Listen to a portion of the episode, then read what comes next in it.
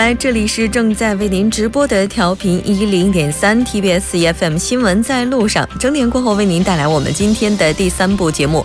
在第三部节目当中，将为您带来走进世界，介绍最新的国际时事动态。一周体坛板块将带您了解一周内发生的重要体育赛事。我们在这里当然也积极的欢迎大家能够参与进来。参与我们的节目，您可以发送短信到井号幺零幺三，提醒您每条短信通信商会收取您五十韩元的短信费用。当然，您也可以在官方留言板或者是 SNS 上为我们进行留言。那为您介绍一下我们节目的收听方式。那您可以调频一零点三，也可以登录 TBS 官方网站。三 w 点 tbs 点 c o r 点 kr，您也可以在 YouTube 上搜索 TBS EFM 收听 Live Streaming，那就可以跟我们进行实时的互动了。那稍后是广告时间，广告过后进入我们今天的走进世界。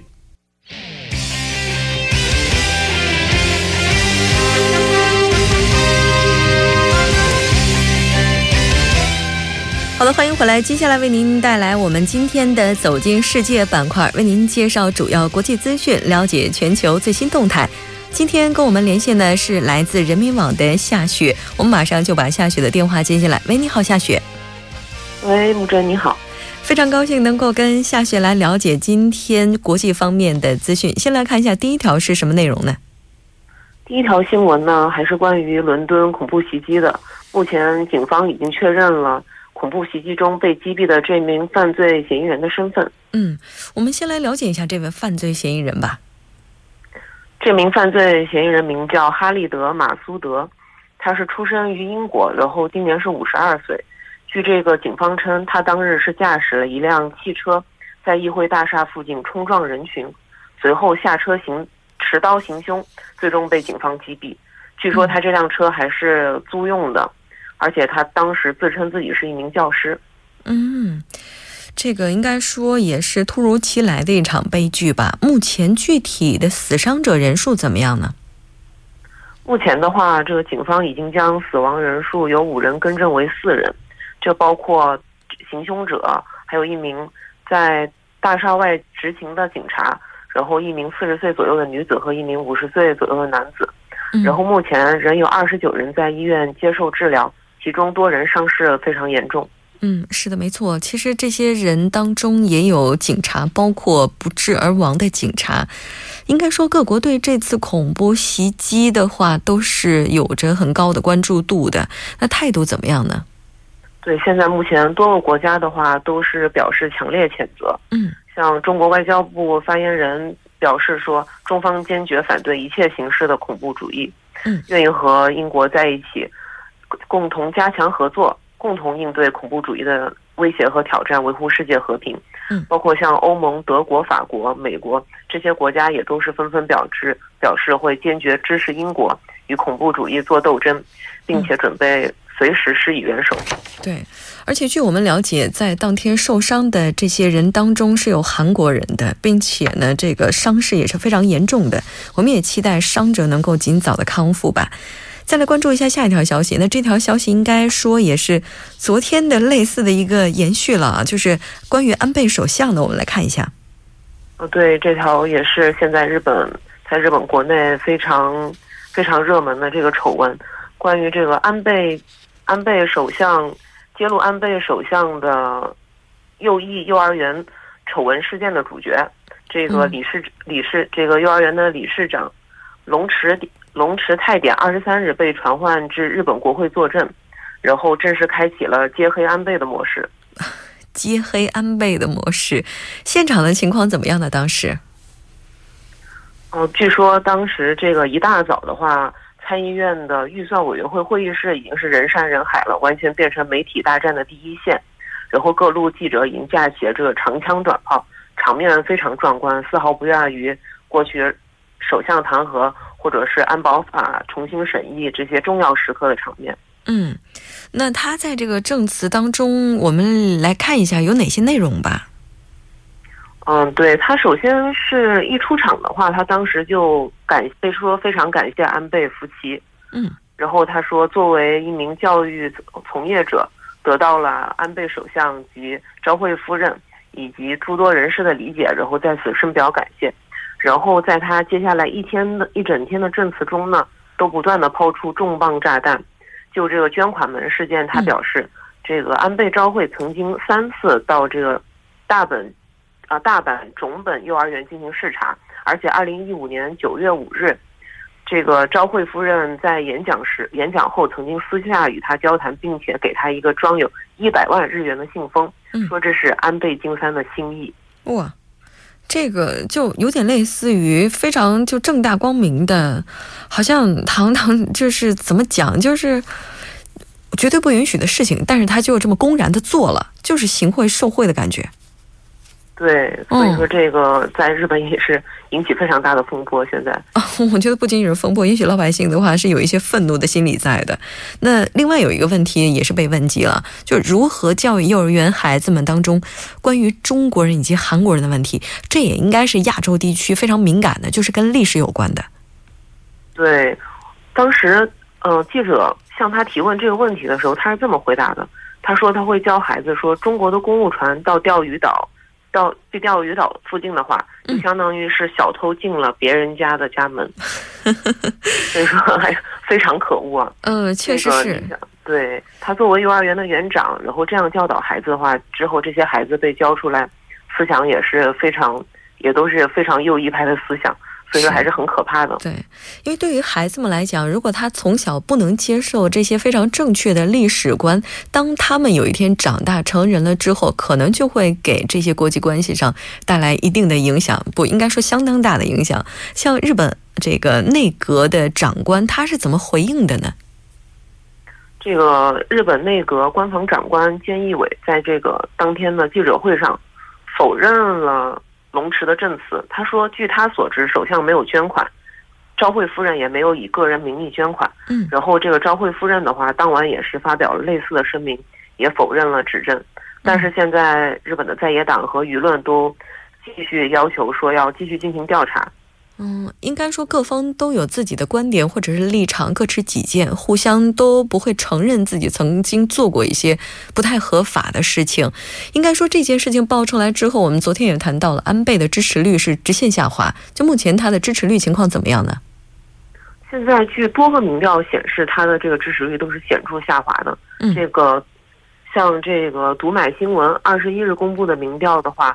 他现在的内阁支持率是百分之五十六，与二月相比的话，下降了十个百分点。嗯，一个国家的领导人被卷入这样的丑闻，对于国家形象来讲，绝对不是什么好的事情。也希望他能够理清自己的这些杂事儿吧。我们来看一下下一条消息是什么内容呢？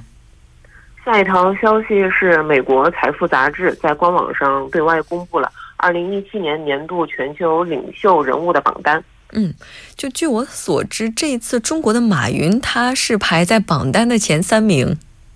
对，马云是第二位。嗯，然后第一位的话是这个美国职业职业棒球联盟中的芝加哥小熊队的主席，嗯，叫西奥艾普斯坦。嗯，然后排第三位，嗯，对，第三位的话是罗马天主教皇方济各。对。我们能够看到排在前三位的，第一位是一位体育界的运动选手，第二位是财界人士，第三位是宗教界人士。那我们就可能会好奇了哈，选出他们的理由到底是什么呢？首先，第一位这个爱普斯坦呢，他所在的这个芝加哥小熊队是在美国一个非常历史是一个非常历史悠久、球迷也很多的这一个球队。嗯，但这个球队。却有一百多年从未获得任何世界大赛的冠军啊啊！对，而且也是大联盟连续未获冠军时间最长的球队。嗯，但是自从这个爱普斯坦进入这个小熊队以来，通他二零一一年进入之后，通过这五年的时间，在他的带领下，小熊队在去年二零一六年十一月三日，终于经过一百零八年的等待，终于迎来了。世界大赛的冠军，嗯，也就是说他拯救了整个球队，并且带领球队走上了巅峰。那他拿到第一的话，似乎也是可以理解的。像马云，他被评为第二，这是什么原因呢？这个《财富》杂志对马云评价的评价的话，是觉得他是一个马云会以一个非常意想不到、鼓舞人心的方式，去利用他的平台去推广自由贸易和。倡导慈善，而且这个杂志认为阿里巴巴这样的开放电子平台可以作为世界经济发展的动力，去帮助一些小企业开拓消费者。嗯，而且他举他说，并举例说明说，马云现在为了实现他的愿景，已经在敦促降低贸易壁垒。嗯，而且据我所知，马云并不是第一次被评为财富的全球重要的领导力这排名前五十位之一哈，也就意味着可能他们在评选的时候考虑到整个社会的领导力，也包括他们的这种创造性的能力，应该也给今天的年轻人树立一个很好的榜样。那非常感谢夏雪给我们带来这一期连线，我们下期再见。好的，大家再见。稍后呢，么我们来了解一下这一时段的天气以及交通状况。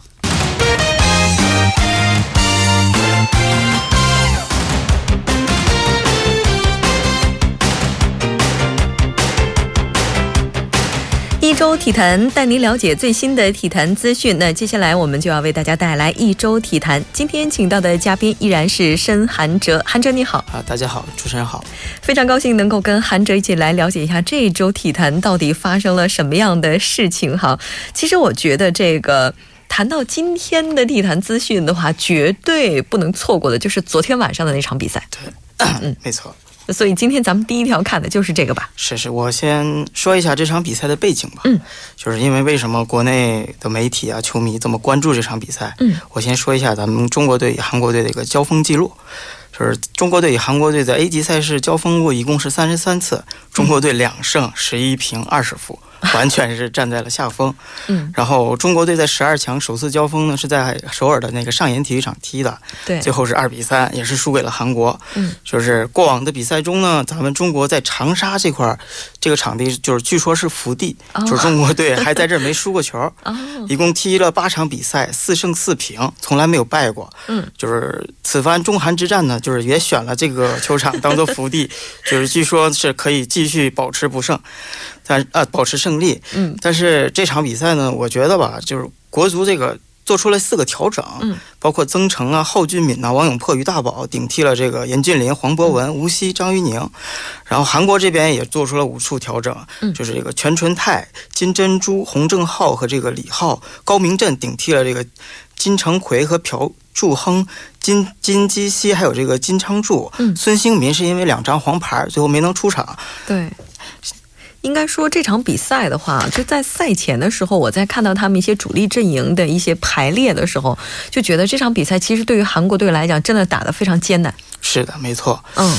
就是我先说说韩国队吧，嗯，因为他是这个缺少了这个他们这个球队的绝对的这个明星孙兴民，嗯，说很多人觉得这个韩国队实力强，缺少这个人没有关系，但是我觉得这个实力确实打了折扣，嗯，这个孙兴民在这个左路的威胁确实厉害，从上一场咱们也看得出来，他这个突击这个张林鹏是基本上突击一次就有一次威胁，嗯，然后咱再说说这个韩国的这个年轻前锋。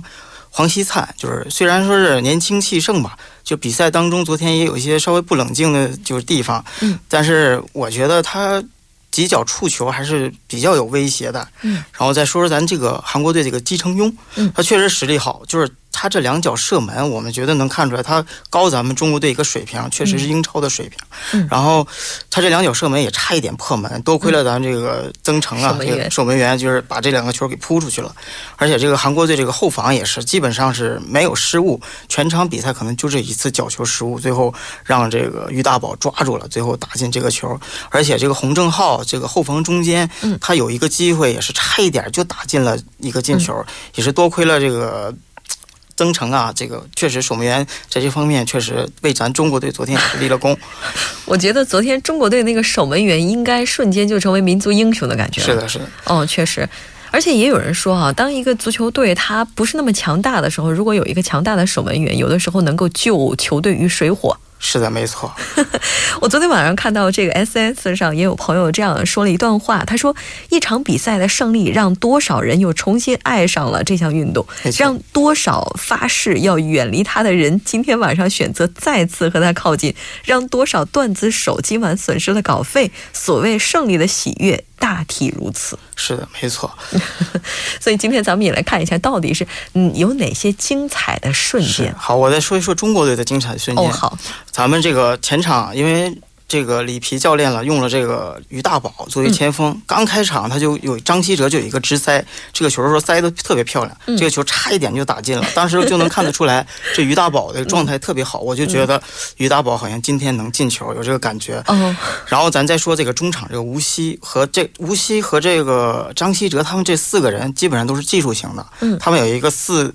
四脚的传球，基本上就是已经达到了射门，但是这个球因为无锡当时是稍离球的距离稍微远了一点，没有打上正脚背，所以这个球啊差了一点偏了。对对，然后场上还有一个亮点就是这个新人有个叫尹洪博的，嗯，他确实是在中超上人们都叫他中超的莫德里奇，嗯，就是体能特别好，能上能下，然后传传球啊意识分球都特别到位。嗯，确实，昨天那场比赛哈，其实作为一个伪球迷哈，我可能看懂的部分并不是特别多，但是全场我也是开着电视机一直在旁边欣赏完了的。但是看到现场的那个整个的氛围啊，就觉得好像如果要是在现场能被点爆、能被点燃的感觉。是的，没错。那各界就是像各界哈，对这场比赛的评价怎么样呢？嗯，我先说一说咱这个中国国家队这个教练里皮。嗯。